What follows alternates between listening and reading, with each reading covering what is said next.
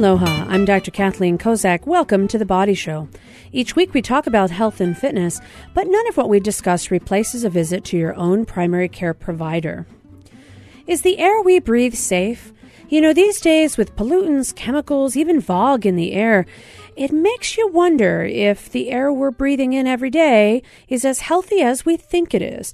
If you've ever been somewhere where there have been wildfires, you know that smoke in the air can irritate people who have breathing troubles, even those who don't. Those with asthma, emphysema, COPD, and the like can often be affected by what they're breathing in the environment, and it can really change how they feel and maybe even results in having them have to take medication or try and deal with some of these different elements that they're breathing in. Here in the islands, we have some unique situations with cane burning and with other sorts of, you know, wildfires that occur occasionally. But there are also some other things that we might be exposed to that we might not know a lot about. And today our goal is to talk a little bit about what is a pesticide? What do these two things do to the body? And how do we know if it's safe or not? Now, today I have, I'm happy to be joined by Dr. Lee Evslin. He's a retired primary care physician who's lived and worked on Kauai since 1979. I won't tell you, Lee, I was seven. Okay, I told you. He's a board certified pediatrician and former CEO of Kauai Medical Clinic and Wilcox Hospital. In 2016, he served on the state commissioned Joint Fact Finding Task Force. The task force was formed to study and report on possible health and environmental impacts of pesticide use by four seed companies and Kauai Coffee. Dr. Evslin, welcome to the Body Show. Thank you. It's my privilege to be here. Now, you know, I just think, hey, we've got trade winds, stuff blows around. Of course, we've got great air. And yet, every once in a while, you know, you can see, even in the atmosphere with like VOG, for example, sulfur particles in the air. You breathe those in. A lot of people don't feel well. It causes them to have side effects or symptoms that brings them to my office or makes them not want to leave their house. That's sort of a natural phenomena that comes from the volcano. And we can't really change the fact that, that that's out in the atmosphere. But there are some other things that, that are being sprayed or done to help keep plants alive or to help grow crops. And those things may not be as good when we're exposed to it. These are called pesticides. Now, for someone naive to the concept of farming or someone who doesn't know what a pesticide is, what exactly is it? What, why do we use such things? Um, there's several answers to that. For pesticides, just the term in general actually means those chemicals that are designed to kill insects and those that are designed to kill plants. Even though the plant ones uh, used to be called or are called herbicides, the term pesticide now includes both of them. Um, so these are a group of chemicals that are designed to kill or to harm living organisms, from insects to rodents to unwanted plants or animals. Um, that's that's what they're designed to do. That is what they do do. They're hopefully used judiciously but a concern that's been increasing is that not only may these um, have acute effects on people, meaning that you could get sprayed and be quite sick from it, but that chronic low level exposure could also be of danger. So, you know, if I'm trying to grow some kind of plant in my yard and I see that there's weeds growing all around it, then I would potentially use some sort of a this is generally a chemical spray to try and get rid of the weeds while I keep my plant growing and healthy. If I'm trying to grow tomatoes or I'm trying to grow some sort of a crop or even just flowers, I have no green thumb at all. So I'm just guessing here. So if I'm trying to do this, I might use these to try and avoid having bugs come and eat my, my plant or having some other weed grow around it. I might be using it with a good purpose on a small scale. Is this the same sort of thing that we're talking about might be used on a larger scale? It is. I mean, everything's just a matter of degree. So, and in fact, what we're learning is that this issue of pesticide exposure is a pretty broad subject. It certainly includes agricultural spraying, which is what created the why the task force was created to look at that. Um, but the result of agricultural spraying is that it, uh, pesticides are in our food, so that's become a bigger issue. Pesticides are used extensively in households, both in the yard and in the house, to get rid of insects and like Raid, um, for example. Like Raid, yeah. We supposedly are using safer ones in the house, but one of the ones, for instance, that's gotten a lot of publicity recently is chlorpyrifos, And that was used in the household until around 2001 when they found that it was really dangerous in the household and they've stopped using it. So we've moved on to other ones called pyrethrins, pyrethrins, and they are pyrethroids. They're considered much safer, and then the new research is showing us they're not as safe as we thought they were too. So there's a constant balancing act with us trying to keep our environment um, free of insects and bugs, and the issue of the danger of these substances that we're using. What sort of household products might have had the chlorophos in them? Um, you know, this was before my research, so I don't know the brand names of them. They were they were allowed to be used uh, extensively before 2001 like floor cleaners or uh, no, other um, they were sprays basically. Sprays, These were okay. insecticide sprays. Chlorpyrifos is an insecticide. I just so don't know the brand names. I might be trying in my house to get rid of the ants that right. seem to be taking over, exactly. and I would spray this around in the hopes that I wouldn't have ants anymore. And for some people, they may have routine people who come to their house, exterminators who do spraying in the house. And so previously you could use the chlorophos, and now you're not allowed to do that. Yes. That's considered so not safe. 2001, so, they took it out of household use except in bait traps. Uh, in a bait trap where it's not being sprayed, it was still considered safe. And part of that came from studies that were done in Columbia. Uh, in Columbia, New York City, they looked at pregnant women who just lived in in uh, apartments in New York City, and they measured cord blood. So babies were their babies were born. They measured the the amount of chlorpyrifos in the cord blood, and they found this alarming direct line correlation between amount of chlorpyrifos in the cord blood and decreases in IQ and increases in attention deficit attention deficit disorders, um, increase in tremor, permanent neurologic damage on MRI that correlated with these uh, levels in cord blood. So this was kind of the beginning of our understanding that this was a much more toxic substance than we thought it was. So these women were living in apartments without even knowing it, getting pregnant, having children, right. and hoping they were going to have healthy children. Right. And the result is that potentially their environmental exposure to these pesticides was changing the outcome of their of their child. Yes, exactly. And we could directly identify the levels in umbilical cord blood. Yes, and this was considered a very elegant experiment because it, it was directly leveling, um, measuring this level in cord blood. And I guess elegant until, unless you're the woman who's having this child going, there's what in cord blood? I mean, that just sounds scary. Yeah, and elegant is a word that uh, scientists use to show how good a study is. It's certainly not elegant in what it was showing. It was sure. um, quite disturbing and frightening.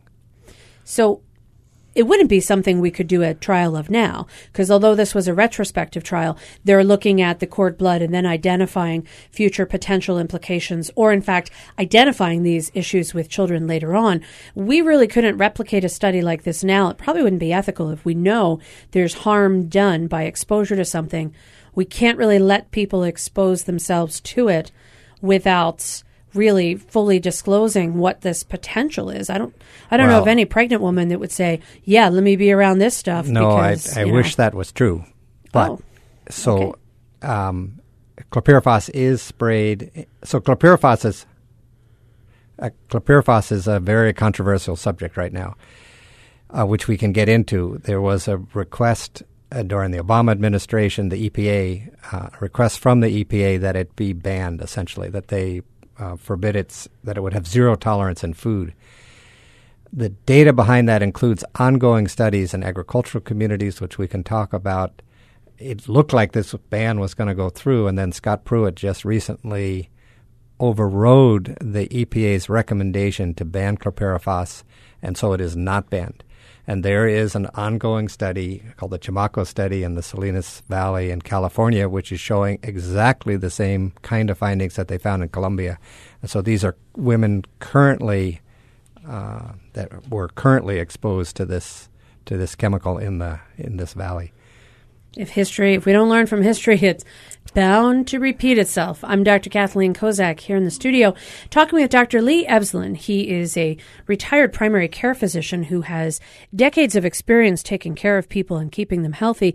And in the last couple of years, he has been really focusing on what's going on with our exposure to pesticide use and has been part of the State Commission on Joint Fact Finding Task Force. When we come back, we're going to talk a little bit more about why we haven't yet learned, or if we know, why we haven't yet learned from history and what else can we do if we know that there's an exposure to something? How can we protect ourselves as much as possible? We'll be right back after this quick break. Stay with us. Support for The Body Show comes from the HPR Local Talk Show Fund, whose contributors help Hawaii Public Radio sustain and grow its locally produced talk show programming. Mahalo to the St. Andrews Schools, which includes the Priory School for Girls, the Prep for Boys, and Queen Emma Preschool. Welcome back to the Body Show. I'm Dr. Kathleen Kozak here with Dr. Lee Evslin. He is a former CEO of Kauai Medical Clinic and Wilcox Hospital who has now been focusing his time and effort on trying to help figure out what we can do about exposures to different chemicals like pesticides in our environment and how does this affect people's health. Now, right before the break, Dr. Evslin, you were saying that although we learned a lot in this previous study done that led to decreased use of chlorophos in 2001 in Columbia, New York. We're now in the process of doing another study in Salinas, California, to determine if we're seeing the same results of exposure to this pesticide chlorophos, and if we're going to see, as you mentioned, decreased IQ, increased attention deficit, and tremors that might happen in young children that are born to mothers who have exposure to these to these chemicals. So let's presume that we're going to find similar findings that these these children have a higher rate of these disabilities, shall we call it. What would be the next step? Uh, so they uh, this study actually began in around 2000. So they've been following these children for 17 years. This is a Chamaco study, so it's just an ongoing study, and they did find exactly the same things. They found uh, decreases in IQ, um, worsening uh, abilities in, in kind of the social realms, increase in attention deficit disorders. Uh, I didn't see the measurement of tremor, which they found in, in the New York study, but uh, these other neurologic deficits, which are quite disturbing. So again, um, it looked like this ban was going to go through because this evidence just kept getting worse and worse that this is a neurologic um, toxicant, particularly for the unborn infant. And if you think about the unborn infant, it has this rapidly, rapidly developing brain, and uh, it is susceptible to things that the mother ingests going into the uterus, into the bloodstream of the baby, and uh, and it uh, it takes lower levels of certain chemicals to make changes in a developing brain that it would in a well-developed brain. So it's this that's the vulnerable period, particularly for this chemical, is these unborn babies. So they were seeing the same kinds of things, and they uh, it really looked like, and the EPA was recommending, did recommend that this chemical no longer be used for agricultural uses, for food agricultural uses. And as I said, just recently, the new head of the EPA, Scott Pruitt, overrode the EPA's own recommendation.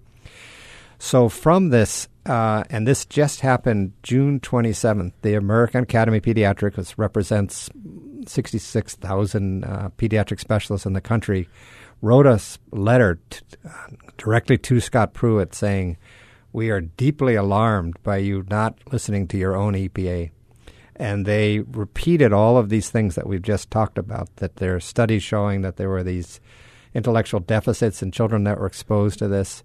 Other studies showing that um, water quality was unsafe in many regions because it was contaminating surface water, the chlorpyrifos.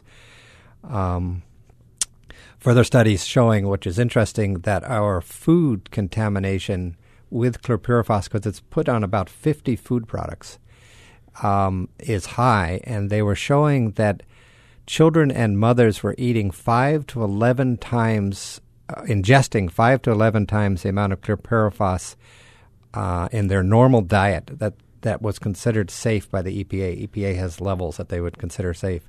So there's a food safety statute basically that says you cannot allow our food to become unsafe, and if you find reasons to show that it's unsafe, you need to do something about it. So what the American Academy of Pediatrics is saying is we're not looking, we're not obeying this statute. We're we're allowing our food to be unsafe, and and as as I said, they claim that they are deeply alarmed, which is pretty strong language for what's a pretty conservative group, the American Academy of Pediatrics, to use. That this chemical hasn't been uh, banned as the EPA proposed. Now, if it's growing in soil, the various food products that would be growing in soil that is being treated with this particular chemical, it's not like you could just wash off the fruit and it would go away. It might actually be in the food product itself. Uh, you certainly can help yourself by peeling the outside layer whenever you can peel an outside layer and doing and washing as well as you can. So you can decrease the burden of all pesticides that are on food products. Um, but what they were reporting is that the kind of typical intake of mothers and young children were, was exceeding by five to 11 times what they would consider safe uh, in terms of an ingestion.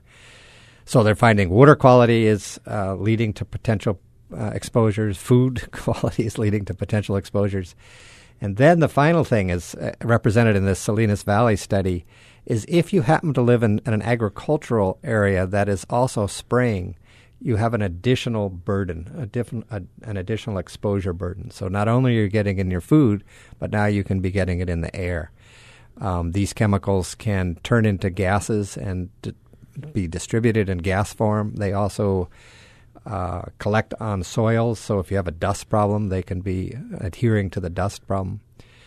An example of this is there was a Waimea school incident. There were three Waimea school incidences where there was uh, symptoms of poisoning in children, and they never did prove exactly what it was. But one of the one of the products they were worried about was chlorpyrifos because they were spraying about 60 feet from the open windows of this school.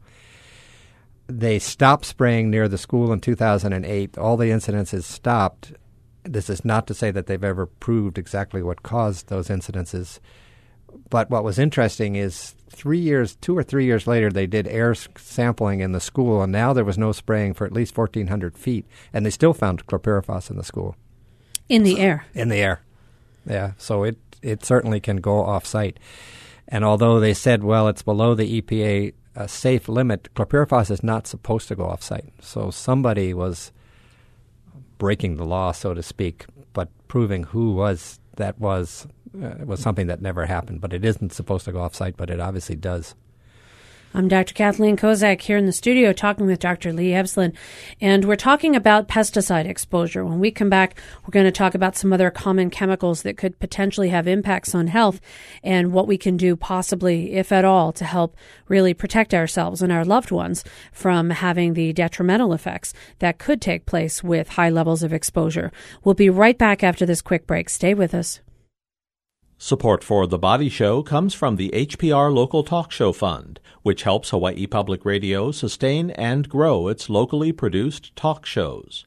Mahalo to contributors Ekahi Ornish Lifestyle Medicine, Hawaii Pacific University, and Ulupono Initiative. Welcome back to the Body Show. I'm Dr. Kathleen Kozak here with Dr. Lee Evslin. He is a board certified pediatrician who practiced primary care for many, many years, and he's now a member of the State Commission on the Joint Fact Finding Task Force that really looked at trying to figure out are pesticide exposures going to be dangerous for people here in the islands. Now, right before the break, we were talking about the fact that chlorifos has been unfortunately available or, or in the atmosphere of schools that should not have had it in the atmosphere. Spraying was not taking place within, I think you mentioned over a thousand feet or so, and yet it was still found. Now, at the top of the, at the top of the show, you mentioned there's another type of product that's supposedly a little safer. Uh. So, um, pyreth- pyrethrin are. Okay. I'm glad you can pronounce it. There's pyrethrins, which are from chrysanthemums, so they were considered quite safe. That comes from a, a flower, right? Comes you from think a flower. It's what natural, could be sure. more safe than that? And then pyrethroids, which are synthetic substances that are similar to the pyrethrins, which is makes up much of what we're spraying in our houses, using for flea control on pets. And of interest, when we treat lice in children, we use permethrin, which is Nix. And so Nix is also a pyrethroid. So what happened is the organophosphates have been accepted. Organophosphate is chlorpyrifos is an organophosphate um, pesticide. It's being increasingly accepted that they're quite dangerous and that they shouldn't certainly be used. They certainly should not be used in households. So pyreth- pyrethrins have um, taken over to a large extent in the houses. And there is growing concern about them too. They certainly seem to be safer than organophosphates, but there is growing concern that they also may create neurologic difficulties. And the reason is these are all designed to be toxic substances. They work because they do something to a chemical pathway somewhere. So uh, pyrethrin, pyrethrins affect sodium channels, and it turns out that uh, children and others are susceptible to those also being affected. And then the last another piece of this, which you haven't we haven't really covered, but when they when chemicals do affect organisms, even if they don't affect necessarily uh, humans, uh, human cells, they may affect our bacteria. So there's increasing evidence that our microbiome is extremely important. That's our, the uh, bacteria that are our intestines, the bacteria on our skin, and even chemicals which are con- which um, chemical companies considered very safe, such as Roundup. Roundup is actually patented as an antibiotic and as a chelator, a metal chelator. Um, if it's patented as an antibiotic, it means it's having some antibiotic properties. And apparently, these antibiotic properties have never been that well studied, but there would be the at least uh, conceptual concern that these could be affecting our microbiome. And this is going to be a whole area of future research, I'm sure. It's not the research on the effect of the microbiome is not very extensive right now. Well, it's up and coming. You know, we've seen studies looking at microbiome effects on uh, physical and mental and emotional health.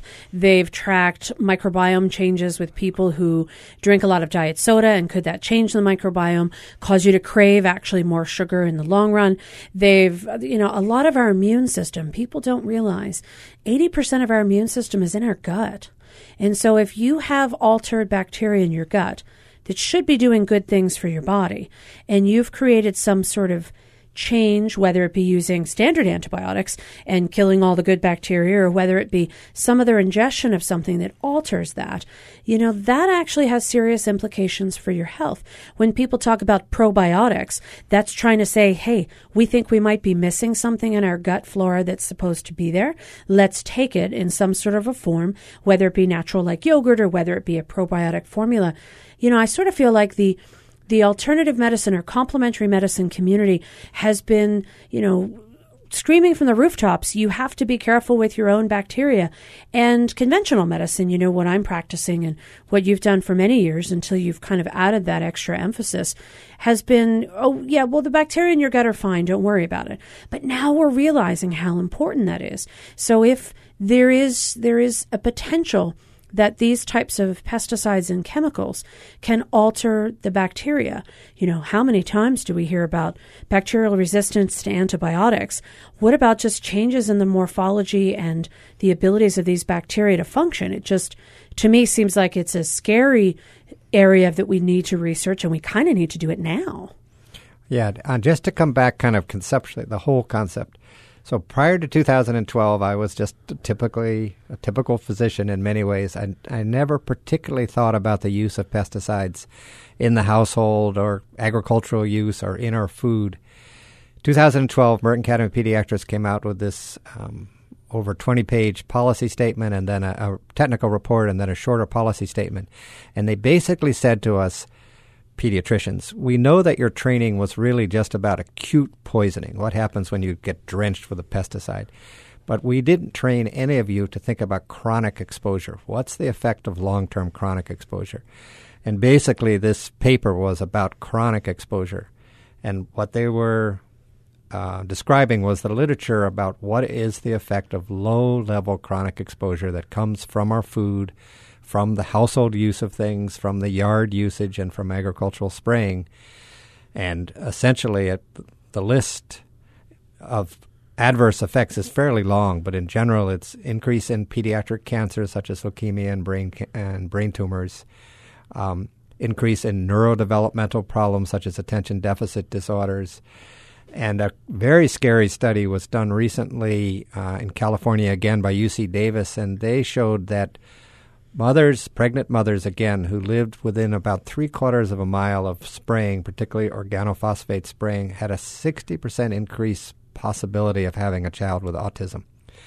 And these are scary studies. And again, um, as physicians, we know you can always find a scary study. You can always find something that's going to make you afraid. And so, as physicians, we tend to rely mostly on our academies, the American Academy of Pediatrics or the American College of OBGYN, to tell us what to worry about. So when that when the American Academy of Pediatrics reviewed all these and told us time to worry, yeah, time to worry. time You're to like, worry. wow, we've got to really take a look at this. I I became concerned, and from that time on in my practice, for the first time, I started to say to parents, um, you know, are you spraying in your household? Are you spraying regularly? Are you spraying regularly in your yard? You know, you might consider other things. You might consider bait traps in your house instead of spraying extensively. And up to that time in my own house, I was having quarterly spraying and so on being done. And I'm not saying it's necessarily wrong, but I think it's time for us all to kind of wake up and think a little bit about this, um, the kind of loose exposure, the casual approach we've taken to the exposure of toxic, to toxic substances, particularly to children. And just one last comment on children: children are particularly susceptible to chemical, toxic chemical exposures, and the reason is per pound they breathe faster than adults do. They eat more per pound than adults do. They drink more per pound than adults do, and their skin area is more than adults. So, and they're rolling around on carpets and putting toys in their mouth that may have uh, residuals of different chemicals on them. So, children are particularly vulnerable to different chemicals. It kind of makes me think back to years when we used to use lead paint. You know, that was something that when I was in medical school, we were doing all of this testing of children for lead because we knew long term exposure could actually lead to negative consequences.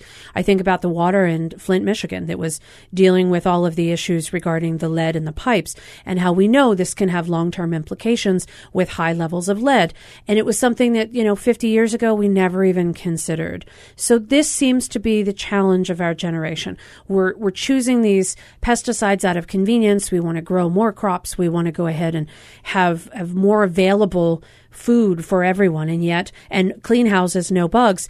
Yet that may be the very thing that's affecting us. That I often wonder, twenty years from now, are we going to wonder why we were spraying chemicals at all? I think, I mean, look at our health right now. We are we are one of the heaviest nations. We're probably the heaviest nation. We are our people are heavier than they ever have been in history, essentially. We um, chronic disease is rampant. We have increases in autoimmune diseases. We have increase in childhood illnesses or childhood disturbances. If you think about it, autism is skyrocketed. Part of that skyrocketing is most likely because we broaden the definition, but there certainly seems to be an increase. Um, but even more prominent is really things like these attention deficit disorders as a pediatrician in the later years of my practice as opposed to the earlier years, it was quite obvious that we something's going on. I believe. Um, on that subject, there was a recent convening of experts from around the country in something called the Tendra Project, and the T E N D R, probably pronounced tender, and they were looking at why are we seeing this tremendous increase in develop in uh, developmental disorders, psychobehavioral disorders in children. Um, and they came up with a list of toxic substances that we were being exposed to that were making this difference. And we're going to have to look that up, and we'll put a link on our Facebook page so people can take a look at that. You know, we could talk about this for hours, Dr. Evslin. I want to thank you for sharing your expertise with us today here on The Body Show. And Uh, we'll have to do another discussion about this because it happens way too often that people are getting exposed and there are ways we can avoid it. If you'd like to hear the show again, you can click on our podcast at hawaiipublicradio.org. Follow the links to the body show. Our engineer is David Chong, our executive producer, Beth Ann Kozlovich. I'm Dr. Kathleen Kozak. We'll see you again next week. We'll talk more about it.